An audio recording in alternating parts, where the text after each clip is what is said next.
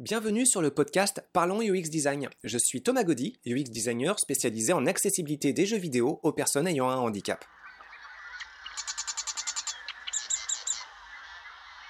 Salut à toutes et à tous pour ce 71e podcast où on va parler une fois encore d'expérience de psychologie sociale.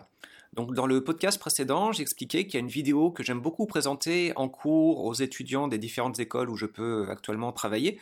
Euh, c'est un top 5 réalisé par euh, Manu, euh, qui, dont la chaîne YouTube s'appelle actuellement Outside the Box. Auparavant, ça s'appelait Top 5. Et donc, c'est le top 5 des expériences en psychologie sociale. Donc, c'est une vidéo de réaction enfin, c'est un podcast de réaction à une vidéo de vulgarisation. Et ça me permet ici d'expliquer un peu plus les liens entre ces phénomènes de psychologie sociale euh, assez, euh, assez remarquable, qui euh, aussi constitue une bonne porte d'entrée dans ce domaine de sciences humaines assez fascinant à, étudier, et puis de discuter plus en détail des liens qu'il peut y avoir avec la pratique du UX design. Donc la deuxième expérience dans le top 5, elle est particulièrement fascinante. Il s'agit de la prison de Stanford. Alors la prison de Stanford, on va en parler un peu plus en détail. En gros, c'est un chercheur du nom de Philippe Zimbardo qui euh, s'est dit tiens, on va prendre euh, des gens et puis on va leur attribuer un rôle et on va voir à quel point ce rôle peut déborder sur le comportement puis peut-être l'attitude euh, des gens qui endossent ce rôle. Donc il cherchait à étudier un petit peu la façon dont l'habit peut faire véritablement le moine. Alors pour ça, en fait, au niveau des rôles qu'il avait choisis, il avait choisi un, un contexte carcéral et il s'était dit bon bah là-dedans on va distinguer deux types de rôles euh, des prisonniers et puis des policiers, des gardiens, des matons. Donc euh, bah voilà, les gens ont été mis en tenue et puis euh, dans cette expérimentation qui a été particulièrement fameuse, ce qui est intéressant, c'est que les choses ont semblé partir complètement en cacahuète avec des cas de torture psychologique, des cas de torture physique et euh, une expérimentation qui a dû s'achever avant la date de clôture initialement prévue parce que ça partait trop loin. Et donc euh, ça a fait beaucoup de bruit parce qu'on se disait waouh, effectivement, dans certaines circonstances, oui, euh, le rôle peut vraiment déborder très largement sur le comportement puis l'attitude et on peut avoir des horreurs. Donc, donc bah, ça a fait beaucoup réfléchir. Sauf que, sauf que cette expérience qui a été réalisée il y a un bout de temps, hein, déjà, euh, je crois que c'était dans les années 70, c'est ça, 71, 1971, eh bien, après l'année 2015, ça devait être en 2016, je crois, euh, eh bien, ça s'est avéré être un gros fake, un canular.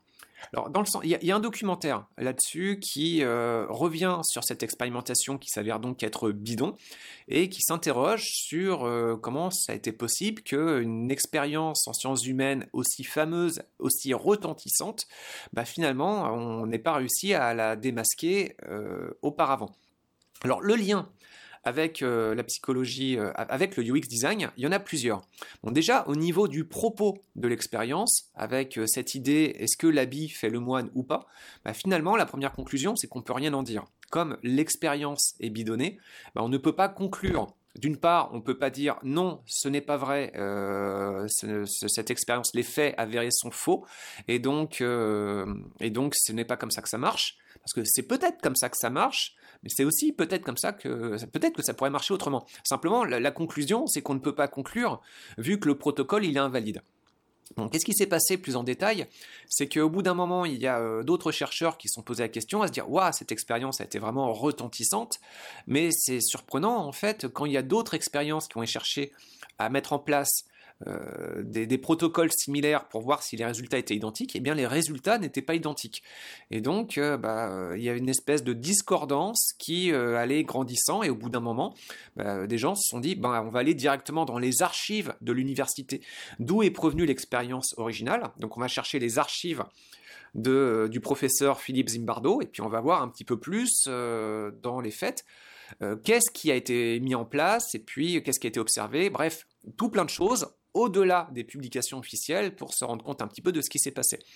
Et euh, donc là, on s'est rendu compte qu'il y avait des très grosses lacunes, qu'il y avait des traces aussi de la part d'observateurs extérieurs qui montraient qu'il y avait des incitations à bidonner. Donc d'une part, c'était pas forcément euh, des gens complètement anodins, on leur demandait de faire l'acteur, on leur demandait de surjouer en fait leur personnage. Et donc c'est, assez facile quand euh, vous faites une expérimentation en disant tiens toi t'es flic, toi t'es prisonnier, et on va voir ce qui se passe. Et si vous dites au flic, bah là tu vas surjouer, vas-y, euh, prends un comportement violent, vas-y, parle plus fort, et qu'on dit au prisonnier, bah euh, là, euh, mets-toi en, position de soumission, crie, hurle, exprime ta peine. Bah après, quand vous mettez dans votre rapport, bah tiens, c'est marrant, j'ai observé que le flic, il est devenu plus violent, il parle plus fort, et que le, le prisonnier, il était dans une position beaucoup plus d'agresser eh bien, euh, bah, c'est facile vu qu'il y a une consigne pour euh, inciter, déclencher cette situation-là. Donc euh, voilà, c'est complètement bidonné. Donc voilà, le, le, poteau rose a été révélé comme ça, du fait qu'il y a des gens qui se sont posés des questions et qui ont voulu accéder aux sources, et pas seulement les sources des publications scientifiques euh, publiées, mais vraiment les sources au niveau des archives, des euh, bibliothèques, des registres, des bureaux, pour voir euh, dans le détail bah, quelles ont été les autres observations qui ont été consignées, les autres rapports. Et donc voilà, c'est là qu'on voit que c'est quelque chose d'intéressant. Alors le lien avec le UX design, en fait en UX design, je parle de trois méthodologies qui servent un petit peu de pilier à notre pratique professionnelle. Le pilier central, euh, vous le connaissez bien a priori, c'est celui des tests utilisateurs. Donc c'est celui qui est le plus connu hein, euh, pour vous assurer que un outil fonctionne bien auprès de ses utilisateurs et utilisatrices. Vous allez le tester et euh, ça vous permettra de voir si ça marche bien ou pas. Bon, très bien. En autre méthodologie, il y a la collecte de données. Donc ça, ça se passe après. Au bout d'un moment, quand votre outil est suffisamment bien développé, recourir uniquement au test utilisateur, ça devient inefficace, parce que, en tout cas, insuffisant, parce que d'une part, ça prend du temps, et d'autre part, euh, l'outil peut devenir tellement complexe, il peut y avoir tellement de cas d'utilisation différents, que euh, bah, bah, il, risque de vous échapper des problèmes. Les tests utilisateurs ne sont pas assez complets et ne vous permettent pas d'avoir une étendue des euh, conditions d'utilisation qui euh, suffisamment euh, complètes. Donc le recueil de données automatisé, bah, ça permettre, ça, correspond aux bêta enfin aux, alpha ou bêta release que vous pouvez avoir dans beaucoup de projets. votre projet n'est pas complètement terminé, vous le mettez à disposition de testeurs sélectionnés, un grand nombre de testeurs qui vont pouvoir l'essayer chez eux. Ça peut être plusieurs centaines, milliers, dizaines de milliers de personnes. Et puis vous aurez différentes façons de recueillir des rapports euh, de, ce qui s'est passé, avec le consentement des personnes, évidemment, c'est indispensable. Et, euh, et, puis, bah voilà, ça vous permet d'avoir une meilleure pratique. Bon, là, on a deux des trois piliers. Ce qui m'intéresse, là, c'est le troisième pilier. Donc, les user tests, c'est un peu le pilier central. La collecte de données, c'est le pilier final quand vous avez un projet qui est assez bien avancé. Mais le premier pilier, bah, c'est euh, la recherche que vous pouvez faire auparavant. C'est-à-dire qu'avant de vous lancer dans un projet, bah, il faut, euh, pour éviter de fracasser les mêmes murs qu'auraient pu rencontrer tous vos prédécesseurs, bah, ça consiste juste à sortir la tête du trou et se dire, non, bon, euh, d'accord, avant de commencer quelque chose, qu'est-ce qui a été fait par mes voisins?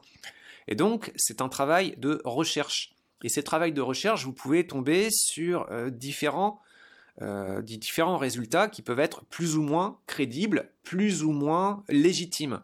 Et c'est ça qui m'intéresse en fait dans cette expérience bidon de la prison de Stanford, c'est que euh, là-dedans en fait on a le cas de quelque chose qui semblerait à la base extrêmement solide parce que ça vient d'un milieu universitaire qui a le souci de transparence, qui a le souci justement de décrire un protocole, euh, qui cite ses sources, bref normalement qui est quelque chose à un niveau un peu plus avancé en termes de crédibilité que beaucoup d'autres écrits. Et pourtant, même ça, c'est bidon. Et donc, euh, ça m'amène en fait à euh, insister sur le sens critique que vous devez avoir au niveau de ce premier pilier méthodologique, au niveau des recherches que vous devez effectuer. Vous devez déjà être en mesure de distinguer euh, qui est en train de vous parler au travers de sa vidéo, son podcast, son texte, son article, peu importe la source que vous aurez identifiée, qui vous parle à quel moment il vous parle? Est-ce que c'est un retour qui est récent, qui est vieux? Si c'est vieux, c'est pas forcément problématique, ça peut être très très solide, mais voilà, le contexte euh, dans lequel vous travaillez a peut-être évolué, et donc ça peut quand même valoir le coup de se dire est-ce que je peux pas accéder à des recherches qui sont un peu plus récentes? Et puis euh, surtout, euh, cet article que vous aurez identifié, c'est quoi son contexte en fait? Est-ce que c'est la parole d'un expert qui euh, va dire bon bah voilà de mon point de vue d'expert c'est comme ça qu'on fait. Bon bah, en général ça peut être bien mais un point de vue d'expert bah, il peut souvent être contredit par d'autres points de vue d'experts et puis à ce moment-là comment définir qui a raison? Euh, bah, souvent ce qui se passe dans ce milieu-là c'est l'expert qui parle le plus fort euh, qui parle avec le plus de, de conviction ou qui parle avec un média euh, le plus facilement robé ou qui va parler le plus souvent, qui, va, aura donc une puissance communicationnelle qui sera plus forte. Mais ça, ça ne veut pas dire que euh, parce qu'une personne parle plus efficacement, que euh, ce qu'il communique est plus juste. Et ça, c'est un problème qu'on a par exemple avec les chaînes télévisuelles. les médias les plus efficaces sont celles sont les télés ou les radios qui sont possédées par des grands groupes, mais euh, les grands groupes, dans les communications et en particulier euh, les informations qu'ils peuvent distiller, souvent il s'agit de détournement d'informations, euh, soit sur faits, des faits divers, ou de la criminalité, ou des problèmes d'immigration, plutôt que sur des problèmes de détournement d'argent, d'inégalité de richesse, euh, de d'évasion fiscale. Voilà. Donc la personne qui a les moyens de parler le plus fort, c'est pas forcément la personne qui va vous donner le propos le plus pertinent. Et euh, même parfois, bah, euh, il y a un conflit d'intérêts en fait. Et dans beaucoup de paroles d'experts, eh bien en fait, ce conflit d'intérêts, c'est que cet expert, il va aussi chercher à vous vendre une marchandise, ou il va chercher à vous vendre un service. Donc il va chercher à, il ne pourra pas euh, remettre en question ou exposer de faiblesses dans son exposé parce que ça irait à l'encontre de sa démarche marketing. Et là, normalement, dans une démarche scientifique, l'exposition des faiblesses d'un exposé, elle doit être beaucoup plus transparente. Donc quand vous faites des recherches en début de processus de conception d'un outil, eh bien, euh, ce premier pilier de recherche, ça doit vous permettre déjà de vous poser des questions sur, euh, ok, bon, bah ça, telle personne me parle, euh, il a tel niveau de crédibilité, et puis euh, bah, vous allez y aller avec. Ce qui est donc intéressant avec l'expérience de la prison de Stanford, c'est de vous rappeler que même dans un milieu scientifique, même quand une expérience a fait beaucoup de bruit et qu'elle semble extrêmement appréciée et solide, en fait, eh bien, euh, ça peut être remis en cause. En fait, normalement, dans le processus scientifique, il n'y a rien de complètement avéré. Le processus scientifique, c'est un processus communicationnel qui permet euh, d'expliquer un petit peu sur quelle base on va euh, monter son argumentation. Donc, on va citer des sources, on va expliquer un petit peu notre raisonnement, on va monter une problématique, des hypothèses, on va présenter des variables, on va présenter des résultats bruts on va présenter l'interprétation qu'on va pouvoir avoir de ces résultats bruts. Dans cette interprétation, on va expliquer les faiblesses de cette interprétation. On va expliquer euh, du coup euh, une proposition de, de, solution, de conclusion. souvent, on ne peut pas conclure. Et puis, on va faire un appel à, euh, de la part d'autres collègues pour renforcer ou pour invalider. Donc il y a un souci de transparence pour exposer justement les faiblesses de notre argumentation de façon à ce qu'on puisse, c'est un effort collectif mondial, euh, continuer à, constituer une forme de savoir. c'est un processus très lent. Mais euh, dans le propos, et même s'il y a énormément de biais et plein de problèmes qui sont complètement aberrants, c'est quand même quelque chose qui est plutôt, plutôt fonctionnel on pourra en revenir aussi là-dessus. Il y a quand même euh, des, choses qui sont un peu, un peu particulières. Notamment le fait que cet exercice de recherche et de constitution de savoir soit financé par euh, l'argent public à plusieurs reprises. Les personnes qui font la recherche, les personnes qui vont évaluer la recherche et euh, les personnes qui vont publier ces recherches, donc ces trois paliers de financement, et ces trois paliers de financement public, mais en bout du compte, euh, les organismes qui retiennent, qui reçoivent euh, ces, recherches, en général, c'est des organismes privés. Et donc, l'accès aux informations qui ont été euh, financées trois fois publiquement, eh bien, l'accès aux informations redevient payant une quatrième fois. Pour, mais cette fois-ci, il faut payer le privé pour réussir à obtenir le fruit de la recherche. Et ça, c'est complètement inacceptable et insupportable. Mais c'est un problème euh, j'allais dire secondaire, non, c'est très important, mais euh, ce qui est important ici, c'est quand même le principe de transparence de la communication scientifique. Toutes les communications scientifiques, par ce mode de constitution, sont amenées à être remis en question. Alors quand c'est efficace, en général, c'est plutôt tôt que tard, mais euh, même tard, ça peut arriver. Et donc, voilà, ce qui est bien avec ce genre de choses, c'est que bah, voilà, ça laisse assez de traces pour permettre l'identification de failles dans le raisonnement, ce qui permet ensuite de consolider le savoir, l'hypothèse, la, communication, ou alors l'invalider complètement et partir sur de nouvelles bases. Là, Philippe Zimbardo, donc c'était un escroc qui a enfumé son monde et qui a réussi une très belle carrière pendant plus de 30 ans sur la base d'un gros fake.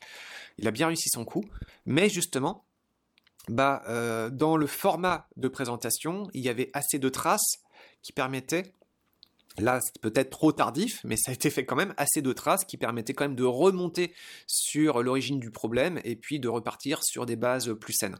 Donc voilà, ce qui m'intéresse donc dans cette expérience de psychologie sociale, bidon, la prison de Stanford, l'expérience de la prison de, Stanford, eh bien, c'est ce principe de sens critique que vous devez avoir vis-à-vis des ressources et recherches que vous devez effectuer. Et gardez en tête que bah, euh, si c'est une parole d'expert, de toute façon, il faut pouvoir la contester. Euh, rappelez-vous qui cherche à vous parler, qu'est-ce qui va être vendu euh, par cet expert. Et si c'est une communication scientifique, a priori, c'est plus solide, mais même ça, ça n'est pas toujours. Et globalement, toutes les communications que vous pourrez être amené à considérer, qui doivent vous amener à faire de meilleurs choix de design pour concevoir plus rapidement un prototype, un outil qui puisse être testé dans de meilleures conditions par des utilisateurs, le deuxième pilier méthodologique de notre pratique de UX design, eh bien, ces recherches, donc, elles vont faciliter votre travail, mais elles sont toutes à terme destinées à être invalidées par euh, de meilleures réflexions, de meilleurs protocoles, de meilleures connaissances. Donc euh, tout, euh, tout est très fragile, tout est temporaire au niveau de, de la qualité de ces informations. Mais voilà, ce sens critique, il est super important et vous devez constamment l'avoir en tête. Et c'est valable aussi pour ce podcast. Voilà, donc pour le prochain podcast, dans 7 jours, on va aborder une troisième expérience qui, celui-ci, concernera euh, l'effet euh, autocinétique de Serif ou l'expérience de conformité au groupe euh, de H et euh, ce sera intéressant pour euh, voir un petit peu les différents biais qui peuvent euh, invalider les observations, la façon dont vous collectez des données dans votre pratique de UX design pour des focus group. À la semaine prochaine, salut Merci d'avoir écouté ce podcast. Je vous invite à vous abonner pour ne pas rater les prochains épisodes. Si vous voulez en savoir plus sur moi, je vous invite à consulter mon profil LinkedIn, Thomas Gaudy, T-H-O-M-A-S-G-A-U-D-Y.